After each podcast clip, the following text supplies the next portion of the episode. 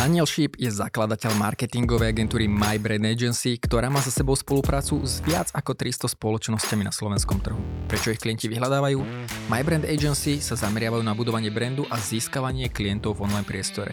Ak aj vás zaujíma, ako sa buduje brand, dnes sa to dozvieme od človeka, ktorý sa tomuto dennodenne venuje. Moje meno je Jaroslav Sedlák, toto je podcast 24 hodín na úspech, podcast pre ľudí, ktorí by radi rozbehli vlastnú firmu, alebo už podnikajú a potrebujú nielen dávku inšpirácie, ale hlavne praktické rady a tipy podnikatelia v, raz, v rôznom stupne svojho vývoja sa stretávajú s úplne rozličnými výzvami.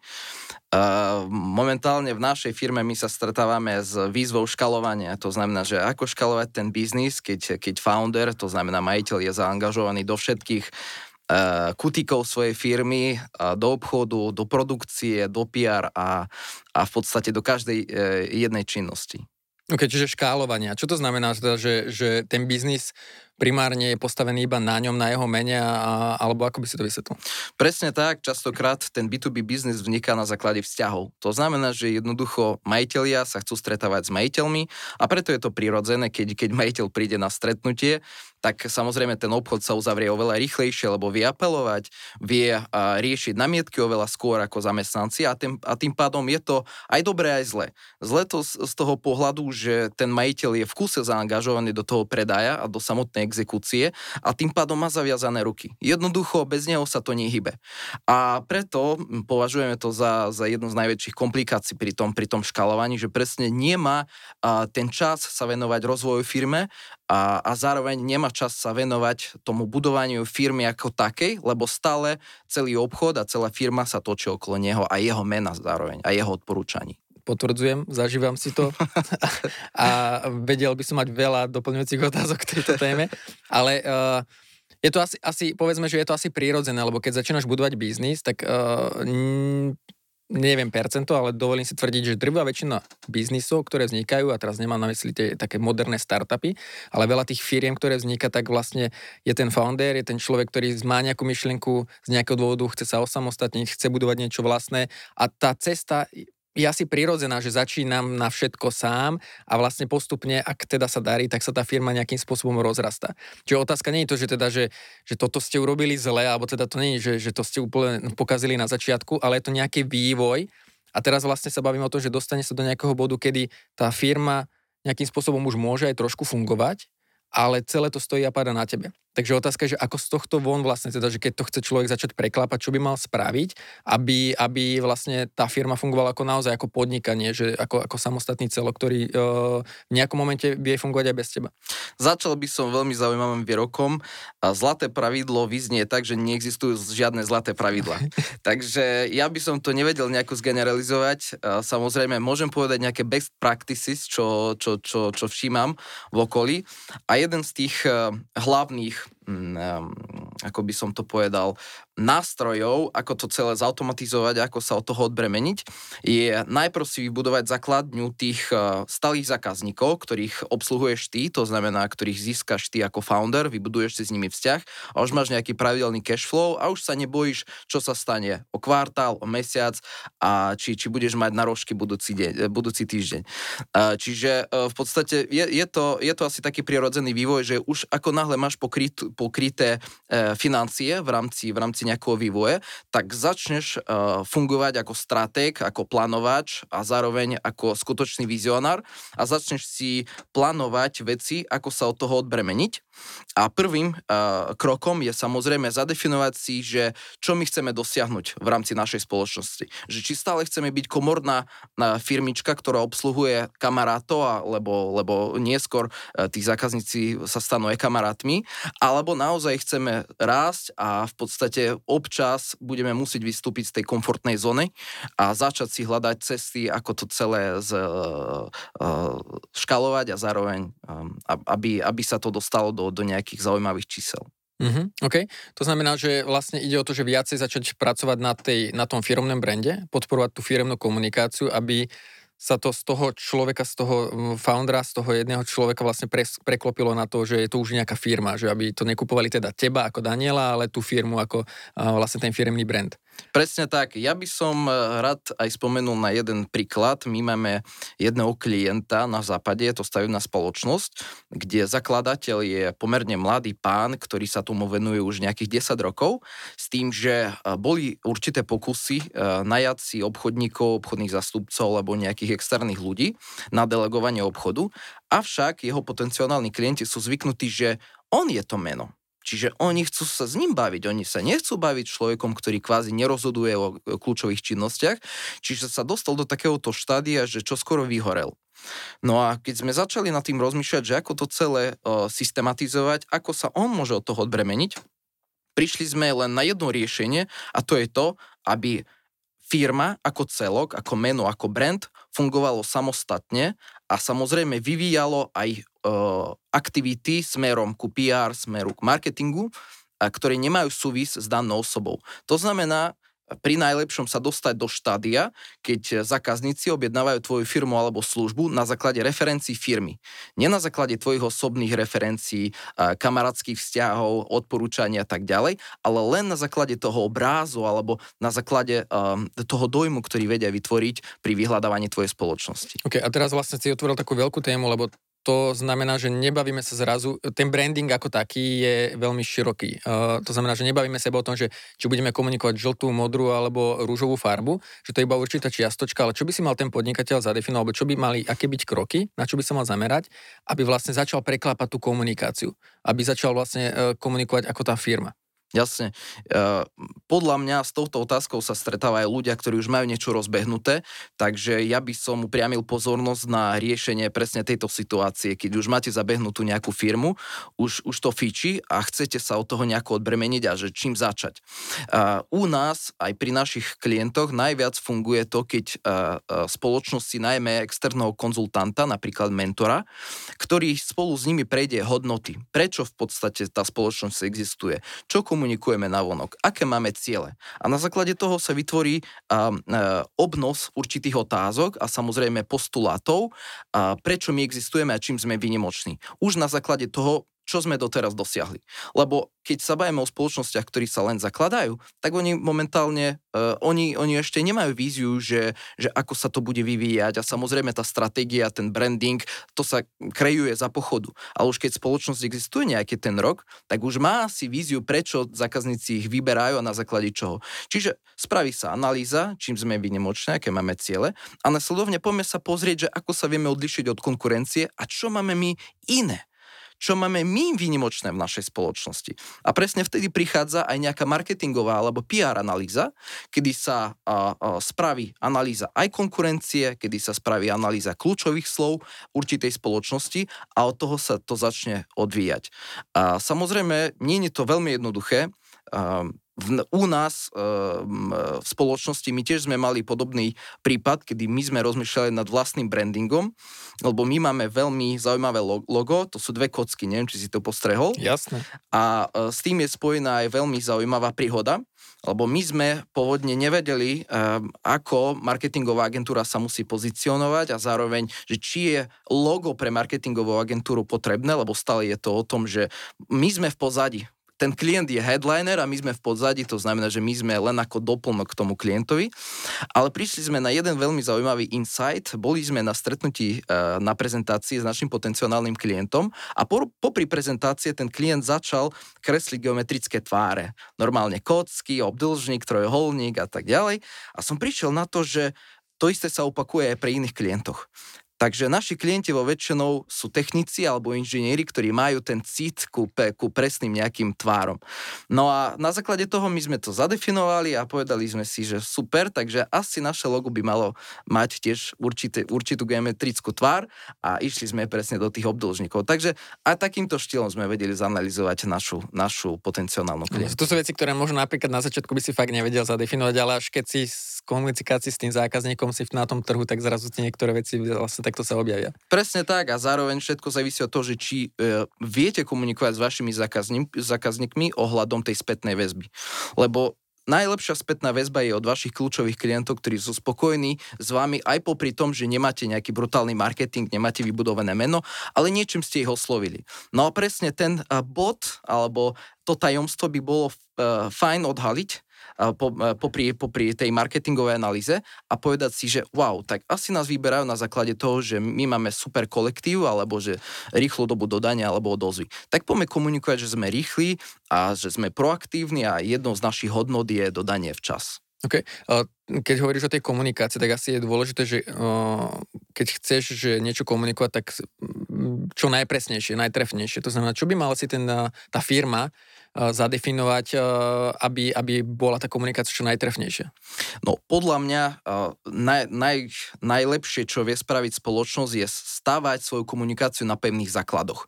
To znamená, aby tá spoločnosť mala vybudovaný naming, to znamená, ako sa tá spoločnosť menuje, samozrejme branding, ktorý zahrňa farby, ktorý, ktorý zahrňa psychológiu predaja, určitý fond um, a samozrejme aj tú emóciu, ktorú chceme šíriť. Lebo častokrát ľudia nakupujú aj na základe emócií emócií. A presne ten, tá emócia sa vytvára na základe prvkov ako farba, ako fond, ako logo, samozrejme rozloženie fotografií na, na nejakých grafikách, na billboardoch. Častokrát my vidíme billboardy, kde sa ľudia usmievajú.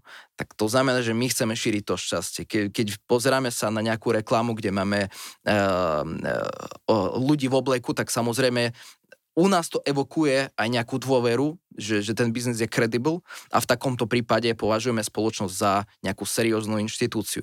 Takže presne ten brand manuál a brand book by mal obsahovať aj tieto emocionálne prvky, ako sa komunikuje na vonok a čo chceme vyvolať o našich zákazníkov. Je to taká veľká téma, ale asi, že, že um, na základe nejakej analýzy tieto veci môžeš asi, asi zistiť, ale poďme ešte postupne, že keď hovoríme o tom, že chceme komunikovať nejakému, nejakému decision makerovi, nejakému zákazníkovi, nejakému kupujúcemu, uh, si zastancom takého, že hromadného, že proste, že komunikujeme smerom na všetkých, alebo si skôr zastancom toho, že zadefinovať si presne cieľovku a k tej sa na tú zamerať?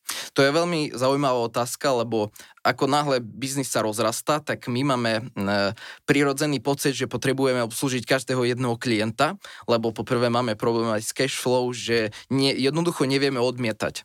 Samozrejme, čím sme väčší, čím máme aj väčšiu, väčšie sebavedomie v rámci toho predaja, tak vieme my už definovať, s kým chceme spolupracovať a s kým nechceme.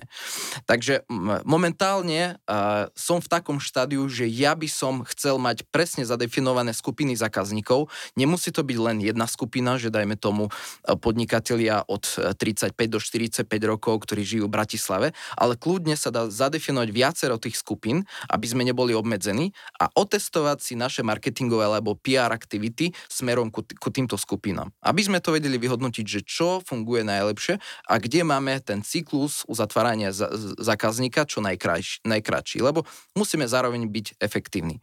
Avšak, keď chceme byť globálni, potrebujeme mať laser fokus a zamerať sa presne na jeden typ zákazníka, lebo na globálnom trhu fungujú len spoločnosti, ktoré sú zamerané na určitú službu a presne robia to precízne precízne a laser fokusovo. Ako si to zadefinovať? Dávaš nejakú, nejakú konkrétnu radu? Lebo je pra, prirodzené, že hlavne človek, ktorý no, začína podnikať a je rád za každé tržby a už sa trošku to rozvíja, tak je to také blbé, že teraz akože nájsť niekoho až ako keby ostatných odmietať, lebo si povieš, že akože prečo by som to mal robiť. A ja viem, že z dlhodobého hľadiska ti to môže niečo priniesť, ale máš nejakú pomocku, že ako si zadefinovať, ako si nájsť tú cieľovku, že čo by mala tá cieľovka uh, uh-huh. obsahovať? Jaro, to je veľmi zaujímavá vec, lebo ty, čo vyžaruješ, to aj priťahuješ. Mm-hmm. Je to veľmi zaujímavé, lebo ten život funguje ako bumeránk a zároveň ten obchod. Čiže ako náhle tvoja spoločnosť vyžaruje profesionalitu, vyžaruje to, že, že vám záleží na vašich zákazníkoch. A zároveň vaša spoločnosť má spravený pekný web, pekný branding, záleží vám na všetkých maličkostiach, tak presne takýchto klientov aj priťahnete. Neviem prečo, ale my, keď sme v našom podnikaní začali uh, uh, pra, uh, upratávať ka- všetky procesy, to znamená, uh, bude to obchod, bude to realizácia alebo komunikácia so zákazníkom, prišli sme na to, že začali sa nám ozývať presne takéto spoločnosti, čo majú to tiež upratané. A predtým, ako sme mali, poviem to na rovinu, chaos v tej všetkej komunikácii, jednoducho hasili sme požiare na pracovisku, tak presne takíto zákazníci sa nám aj ozývali, lebo neviem prečo, bude to nejaký podvedomý cit, že oni sú podobní ako sme my, alebo, alebo jednoducho je to zhoda náhod. Ale z toho, čo ja vnímam, vnímam, tak tí najlepší chcú spolupracovať s najlepšími. To znamená, že to, čo vyžaruješ, to je priťahuješ. Preto by som odporúčal vy, vyžarovať to, čo by ste očakávali od vašich zákazníkov. Čiže ono to také vyslovene sa to vracia k tej prvej téme, že, že nie je to iba o tom, že povrchne si zadefinovať, že čo vlastne, aká sme spoločnosť, akú máme vízu, aké hodnoty, ale je to vyslovene, aby sme komunikovali potom k tomu konkrétnemu zákazníkovi. Uh, pomáha to potom vlastne aj nejakým spôsobom sa zadefinovať, že, že čo predávame, aké, aké služby, akože čo ten zákazník od nás môže kúpiť, nie? Presne tak. Ja by som tu ešte chcel spomenúť jeden príklad. Eh, čo sa týka definovania toho, že kde sme a čo sme, je to krivka pozicioningu, kde v podstate máme, ide to, že čiara, potom máme takú parabolu a naspäť sa to vráti na, na čiaru. No a vyzerá to tak, že len dve... Také, také účko. To... Áno, presne tak, okay. také účko, že v podstate na tieto dva extrémy sú, sú hore. A prvý extrém je spoločnosti, čo poskytujú lacné služby, zároveň majú o, jednoduchý servis, to znamená akože povrchný servis. A potom máme ďalší extrém, kde máme a, drahé služby alebo drahý e, produkt, ale aj najlepšie služby. Aby sme to vedeli prirovnať nejakým spoločnosťam, tak na pravej strane máme Rolls-Royce, kde v podstate cena je akože o, dostatočne vysoká, ale zároveň majú tam doživotný bezplatný servis. A na inej strane máme Ryanair, kde máme lacné letenky, avšak zároveň máme aj lacný alebo povrchný servis. A tieto tu e, príklady fungujú najlepšie, lebo majú veľmi dobrý pozicioning, že buď alebo že buď si kvázi priemerný, ale robíš to za lacno a poskytuješ aj lacný servis, alebo to robíš naj, najlepšie ako vieš, ale predávaš to aj za higher ticket price. Avšak všetko, čo je medzi, to znamená spojenie týchto faktorov, častokrát býva neúspešné. Samozrejme, sú aj výnimky, ale vo väčšine prípadov to funguje tak, že vy si to zadefinujete, že buď to robíte mas- masovo, to znamená uh, sa stotožnete s tým, že jednoducho neviete uspokojiť každého, ale poskytnete im ten zlomok servisu, avšak máte aj primeranú cenu, alebo to robíte fakt luxusovo a, a, a máte tam brutálny servis, to znamená, že sa staráte o zákazníkov. Lebo keď to celé máme prekrížiť, keď máme vysokú cenu a nízku kvalitu, tu už máme predrážený produkt alebo predráženú službu, ktorý nikto nepotrebuje. Alebo keď máme nízku cenu a vysokú kvalitu, vtedy sa podceňujeme a samozrejme nezarábame toľko, koľko chceme, lebo možno na vývoj toho produktu alebo produkciu tejto služby minieme viac času a viac peňazí v porovnaní s tým, koľko by sme zarobili. Čiže aj tu treba nejako balancovať, aby sme si našli ten prienik, že čo reálne potrebujeme a kam chceme smerovať tým našim pozicioningom. Že to, to neznamená teraz, že, že ten človek by mal vždycky mieriť do toho, že úplne všetko je tip-top a staráme sa o zákazníkov, a ktorí sú úplne nadšení z našich služieb a, a riešime doživotný servis a podobne. Teraz si vlastne pomenoval, že to není dobré a zlé, ale vyslovene, že aby si mal nejakým spôsobom zadefinovaný ten biznis, aby si mal konkrétnu cieľovku, a ktorej sa potom prihováraš a to je vlastne tá komunikácia, ktorom potom ide smerom na onok. Čiže to nie je dobré, že Rainer to má dobré alebo zle a Rolls-Royce to má dobré alebo zle, ale že tým, že vlastne majú presne ten nejaký pozicioning a toto je vlastne ich cieľovka, ktorú, no, ktorú oslovujú. A druhá vec je akože všetko medzi tým, uh, a keď si úplne niekde dole, že chcem byť pre každého a uh, mať vlastne všetkých, všetkých hospodáriť, aby boli spokojní, takže to je vlastne ani ani. Čiže keď som aj na začiatku alebo pred chvíľkou hovoril, že že uh, odmietať klientov, že môže byť blbý pocit, tak vo finále toto, čo hovoríš, môže znamenať, že keď chcem komunikovať na všetkých, tak vôbec akože komunikujem na nikoho a nemám žiadnych klientov. Nie, že ich musím odmietať, ale že nemám žiadnych. Presne tak. A častokrát sa to koreluje aj s tým, že ako vyzerá ten trh. Či ten trh sa nachádza vo vývoji, kedy klienti sú schopní priplatiť za lepšie služby, za drahšie služby a vyžadujú si kvalitu, alebo ten trh je na poklese, vaša služba je na poklese a v tomto prípade bojujeme o centy. Čiže samozrejme tento model um, sa dá meniť aj za pochodu v prípade meniaci sa situácii na trhu, ale je fajn, keď to chcete riešiť dlhodobo, tak mať zadefinovanú túto víziu na niekoľko rokov dopredu, že my to riešime možno v menš- menšom počte, alebo, ale kvalitnejšie, alebo to riešime vo, vo veľkom počte a vieme, že bohužiaľ nemáme 100% kvalitu a musíme e, sa s tým uspokojiť, lebo aj zákazníci sú spokojní s tou cenou. Čiže, čiže áno, proste e, dá sa s tým aj vyhrať. Áno, áno. Uh, ty vieš, o čom hovoríš, lebo si človek z praxe, že nie len, že to riešite toto interne vo firme, uh, ale komunikuješ vlastne tieto veci a pomáhate to riešiť aj uh, vašim zákazníkom. Uh, ty si mi hovoril uh, už dávnejšie nejakú jednu myšlienku, ktorá ma zaujala, že, že ako keby uh, často sa rieši, že, že sám pre seba, ako pre svoju firmu, to, čo predávam, nerobím. Ja neviem, že, že vytváram podcasty a predávam podcasty a konzultácie, ale sám nemám podcast nastavený. Alebo ja neviem, že som marketingová agentúra, ktorá hovorí o brandingu, ale sám to nemám upratané a ty si hovoríš, že si tohto veľký odporca. Že akože mal, mal by ten človek ísť samozrejme príkladom, že musí to byť, akože to je, že no way, že to musí byť takto, že u seba to máš upratané. Hmm, presne tak. Ako ja, ja to stále hovorím tak, že samozrejme tá firma a jednotlivec ehm, častokrát e, nemajú spoločné prvky. To znamená, že ten jednotlivec, ten founder, žije si svojim životom, propaguje sám seba e, cez známosti, cez nejaké iné kanály a tá firma žije si svoj nejaký život a v podstate nikto sa o to nestará. To znamená, že už tam vidíme nejakú koreláciu, mm-hmm. nevidíme koreláciu jednoducho medzi founderom a spoločnosťou, ale my sme zastanca toho, že podstate to, čo prezentujeme na vonok, by sme mali mať a interne poriešené my. Tak ako som ti vravil, že čo vyžarujeme, to aj priťahujeme.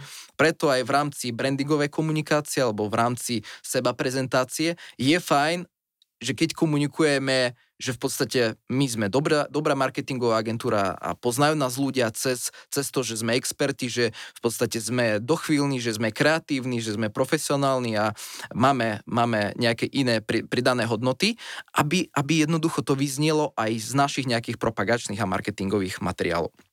Napríklad my sme začali komunikovať presne tieto tu hodnoty aj na vonok prostredníctvom nejakých PR článkov alebo prostredníctvom PR kampáne alebo prostredníctvom eventov, kde jednoducho chceme ukázať tým ľuďom, že áno, okrem toho, že to vieme robiť pre našich klientov, tak vieme to zastrešiť aj my interne. Čiže aby aj naši zákazníci mali pocit, že, uh, že spolupracujú s tými najlepšími a spolupracujú s profesionálmi. Čiže nemalo by to byť také, že ale viete, že ako to chodí, kovážová kobila chodí, ako to je, že kovážová to je, kobila. Obuvník bez obuvy. Obuvník bez obuvy a podobne, čiže, čiže nemalo by to takto byť, že, že si to ospravedlníš, ale to poznáte, sami to tak máte. E, podľa mňa, Jaro, všetko závisí od toho zároveň, že kto sú tvoji zákazníci, či oni Aha, zároveň okay. majú uh, zastrešené to, čo od teba vyžadujú, hm. že či aj oni to nemajú takto podobne nastavené, že ich biznis jednoducho nekorešponduje s tým, čo oni predávajú alebo čo ponúkajú. Čiže niektorí ľudia to vedia tolerovať, ale podľa mňa, keď už uh, si v, takom, uh, v takej fáze, že tvoji zákazníci sú vyšperkovaní a už proste Ačkoví zákazníci, tak oni dávajú pozor aj na takéto maličkosti a to znam, a akože v skutočnosti to znamená, že či to, čo predávaš, máš aj ty zastrešené. To znamená, že účtovnícka kancelária určite by mala mať dobré účtovníctvo. Áno, právnická kancelária by mala mať dobré zmluvy. Mhm. Proste a dá sa, dá sa o tom diskutovať aj hodiny, ale ja som zastanca toho, že určite by to malo byť upratané. Predpokladám, že veľakrát vás ľudia oslovujú uh, takými dvomi, dvomi službami, teda, že čo minimálne ja ako podnikateľ si to viem predstaviť. Že prvá vec je, že chcem zvýšiť predaj, to znamená, že tam je predpokladám, že nejaký iný spôsob komunikácie, nejako inak sa to nastavuje.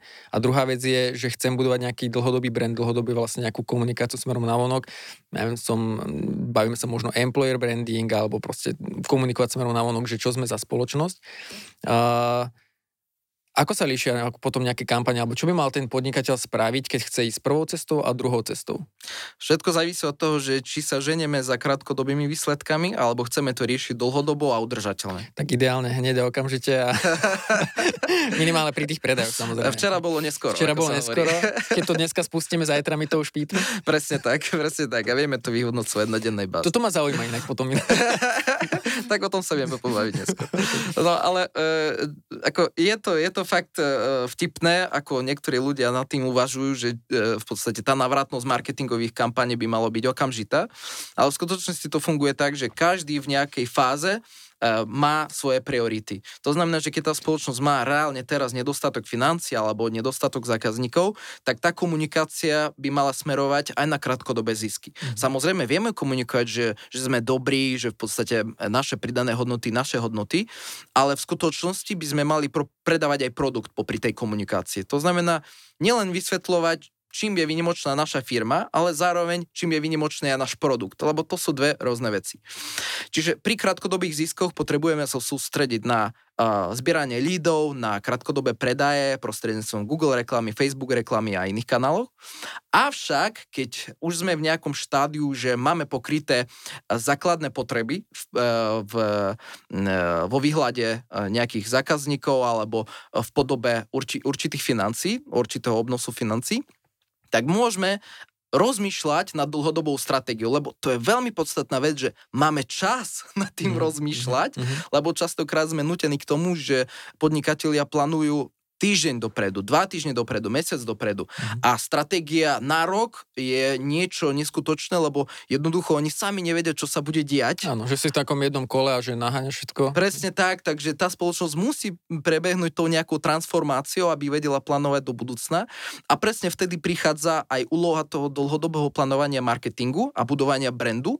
A nie je to uh, činnosť zameraná na krátkodobé zisky, ale, ale je to činnosť zameraná na dlhodobé uh, povedomie o firme a dlhodobý pozicioning.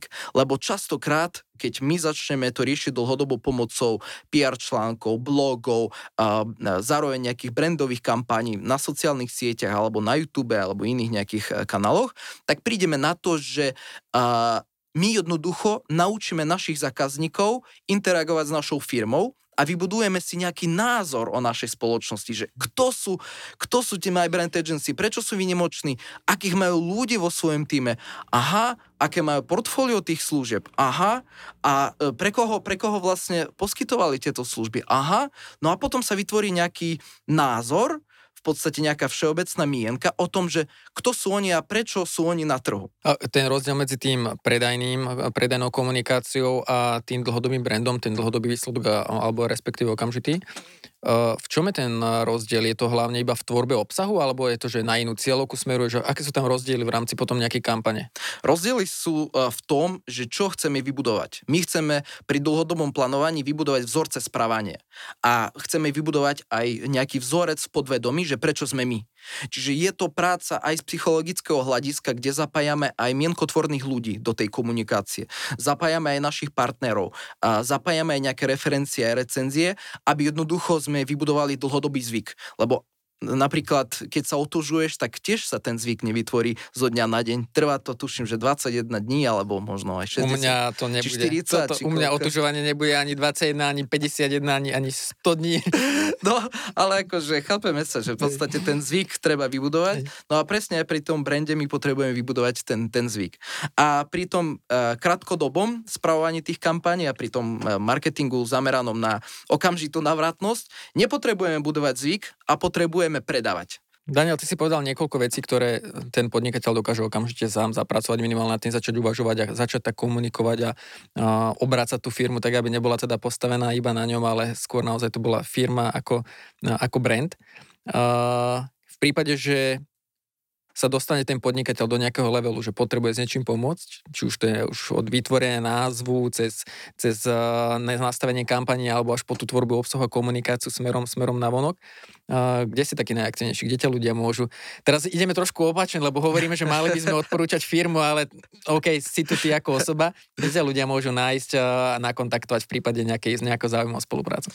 Tak v prípade, ak by ste chceli pozrieť náš brand, našu spoločnosť, tak kľudne si pozrite mybrandagency.sk Okay. A v prípade, ak by ste chceli sa skontaktovať so mnou ako s founderom, okay. presne, tak vtedy kľudne na LinkedIne Daniel Šip. Budem okay. rád. OK. Daniel, díky moc, priatelia. Ja ďakujem, že ste pozerali a počúvali. Túto epizódu nájdete taktiež na YouTube, Spotify, Apple Podcast a Google Podcast a teším sa na vás zase na budúce. Ahojte. Ahojte.